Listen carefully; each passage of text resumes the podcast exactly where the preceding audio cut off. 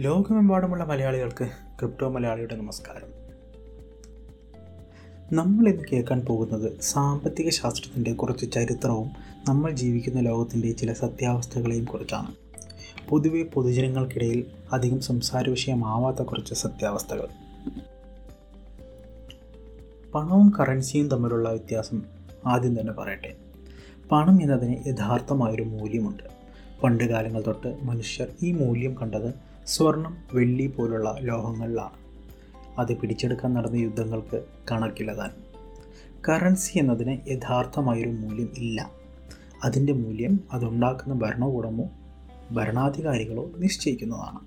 അതുകൊണ്ട് തന്നെയാണ് ഏതെങ്കിലും ഒരു രാത്രി എട്ട് മണിക്ക് വന്ന് നാളെ തൊട്ട് സ്വർണത്തിന് യാതൊരു വിലയും ഇല്ല എന്ന് പറയാൻ പറ്റാത്തതും കറൻസിക്ക് വിലയില്ല എന്ന് പറയാൻ പറ്റുന്നതും.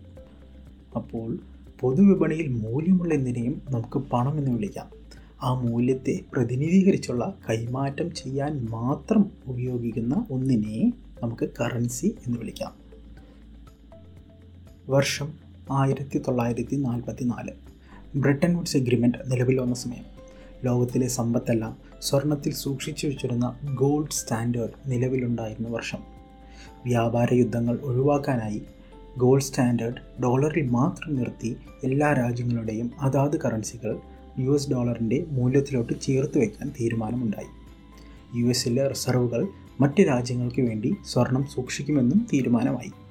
എന്നാൽ യു എസ് ഗവൺമെന്റും സെൻട്രൽ ബാങ്കായ ഫെഡറൽ റിസർവും ചേർന്ന് യു എസിന്റെ വളർച്ചയെ മുൻനിർത്തി റിസർവിലുള്ള സ്വർണത്തിന്റെ മൂല്യത്തിലും കൂടുതൽ ഡോളർ അടിച്ചിറക്കാൻ തുടങ്ങി.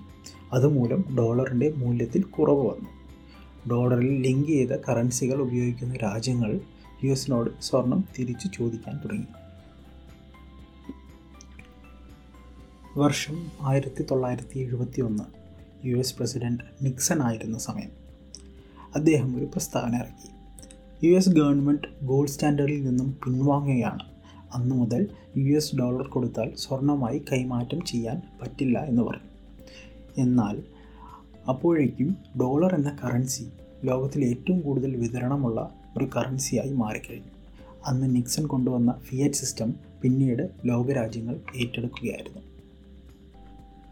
ലോകത്തെ കൺട്രോൾ ചെയ്യാനുള്ള ശക്തി അതിനുള്ളിൽ ഡോളർ എന്ന കറൻസി നേടിക്കഴിഞ്ഞു. അങ്ങനെ അമേരിക്കൻ ഗവൺമെന്റും ഫെഡറൽ റിസർവും ലോകത്തിലെ ശക്തരിൽ ശക്തരായുള്ള ശക്തിയായി മാറുകയുണ്ടായി. ഇന്ന് വരെ ഡോളർ തുടർന്നു വരുന്നതും അതേ ഫിയറ്റ് സിസ്റ്റം തന്നെയാണ്.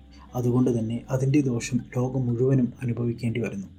ഫിയറ്റ് സിസ്റ്റത്തിൽ സെൻട്രൽ ബാങ്കിന് കറൻസി അച്ചടിക്കാൻ മിനിമം ഗോൾഡ് റിസർവിൽ വെച്ചാൽ മതിയാവും. ഒരു രാജ്യത്തിന്റെ ജി ഡി പി അഥവാ ഗ്രോസ് ഡൊമസ്റ്റിക് പ്രോഡക്റ്റിന്റെ പ്രൊജക്ഷൻ നോക്കിയാണ് എത്ര കറൻസി അച്ചടിക്കണമെന്ന് ഗവൺമെന്റ് തീരുമാനിക്കുന്നത്. എന്നാൽ ചില സാമൂഹിക സാഹചര്യങ്ങൾ കാരണം ഉദാഹരണത്തിന് കോവിഡ് പോലുള്ള മഹാമാരിയോ അതോ പ്രകൃതി ദുരന്തമോ മൂലം സർക്കാരിന് ക്യാഷ് ഉണ്ടാക്കാൻ ഒരു വഴിയുമില്ല എന്നുള്ളപ്പോൾ സെൻട്രൽ ബാങ്കിന് സർക്കാരിനോട് ചേർന്ന് കറൻസി അച്ചടിക്കാവുന്നതാണ്. എന്നാൽ കറൻസി അച്ചടിക്കുന്നത് മൂലം നമ്മൾ സൂക്ഷിച്ചു വെച്ചിരുന്ന കറൻസിയുടെ വാങ്ങാനുള്ള കഴിവ് അഥവാ പർച്ചേസിംഗ് പവർ കുറയുകയാണ്. ഇതിനെ നമ്മൾ ഇൻഫ്ലേഷൻ അഥവാ പണപ്പെരുപ്പം എന്ന് വിളിക്കുന്നു. ഫിയറ്റ് സിസ്റ്റം തുടർന്നു പോകുന്ന എല്ലാ രാജ്യങ്ങൾക്കും പണപ്പെരുപ്പം അനിവാര്യമാണ്. അതുപോലെ തന്നെ കടം എന്നതും അനിവാര്യമാണ്. ജനങ്ങളും സംസ്ഥാനങ്ങളും രാജ്യവും ലോകവും കടം എടുത്താൽ മാത്രം ഉയർച്ചയും വളർച്ചയും സംഭവിക്കുന്ന രീതിയിലുള്ള ഒരു ലോകത്താണ് നമ്മൾ ജീവിക്കുന്നത്. മനസ്സിലാക്കാനും ഉൾക്കൊള്ളാനും ഇത്തിരി വിഷമമുണ്ടാകും. എന്നാൽ അതാണ് സത്യം.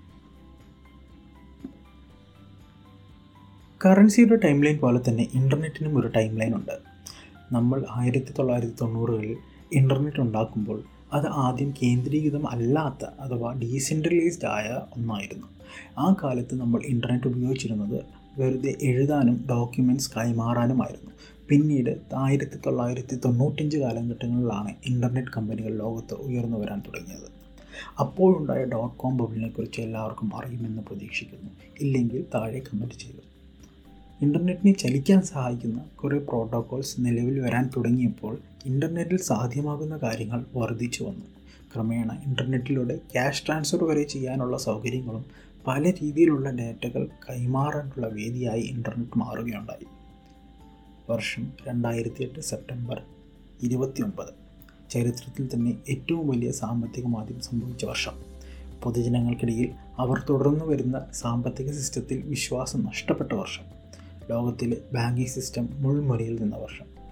ഏകദേശം ഒരു മാസം കഴിഞ്ഞ് അതായത് മുപ്പത്തൊന്ന് ഒക്ടോബർ രണ്ടായിരത്തി എട്ട് ഒരു ഓൺലൈൻ മെയിലിംഗ് ലിസ്റ്റിൽ സതോഷി നക്കാമോട്ടോ എന്ന പേരിലുള്ള ഒരാൾ. അത് ആരാണെന്ന് ഇതുവരെ വ്യക്തമല്ല പക്ഷേ അയാൾ ഒരു റിസർച്ച് പേപ്പർ പബ്ലിഷ് ചെയ്തു. ലോകത്തിലെ ആദ്യത്തെ തന്നെ peer to peer electronic cash system ആയിരുന്നു അത്. ബിറ്റ്കോയിൻ എന്ന് പേരിട്ട് വിളിക്കുന്ന ഇന്റർനെറ്റിലെ ആദ്യത്തെ കറൻസി ആ കറൻസി ഉണ്ടാക്കാൻ ഉപയോഗിച്ച ലോകത്തിനെ തന്നെ മാറ്റാൻ കെൽപ്പുള്ള ബ്ലോക്ക് ചെയിൻ എന്ന ടെക്നോളജിയും കൺസെൻസസ് എന്ന രീതിയും സെൻട്രൽ ബാങ്ക്സിന്റെ പിടിവളിയിൽ നിന്നും മനുഷ്യരെ രക്ഷിക്കാനും അതിരുകളില്ലാത്ത ചൂഷണം ചെയ്യപ്പെടാത്ത സുരക്ഷയുള്ള സത്യം മാത്രം കൈമുതലായുള്ള ബ്ലോക്ക് ചെയിനിലൂടെ പുതിയൊരു ലോകം മനുഷ്യർക്ക് വേണ്ടി നിർമ്മിക്കാൻ ടെക്നോളജിയുടെ സഹായത്തോടെ സാധ്യമാകുന്ന ആളുകൾ ഒന്നുകൊണ്ടിരിക്കുകയാണ്. നമ്മൾ തുടങ്ങിയിട്ടേ ഉള്ളൂ. ലോകത്തെ പുതിയൊരു കണ്ണിലൂടെ നോക്കിക്കാണാൻ നമുക്ക് ഒരുമിച്ച് പഠിക്കാം. ഈ പോഡ്കാസ്റ്റ് നിങ്ങൾക്ക് ഇഷ്ടമായെങ്കിൽ തീർച്ചയായും സപ്പോർട്ട് ചെയ്യുക. നിങ്ങളുടെ അഭിപ്രായങ്ങളും നിർദ്ദേശങ്ങളും ഞങ്ങളെ അറിയിക്കാൻ Malayali at crypto Malayali dot com എന്ന മെയിൽ ഐ ഡി ഉപയോഗപ്പെടുത്താവുന്നതാണ്. പുതിയ അറിവിനായി കാത്തിരിക്കുന്നവരോട് നന്ദി. നമസ്കാരം.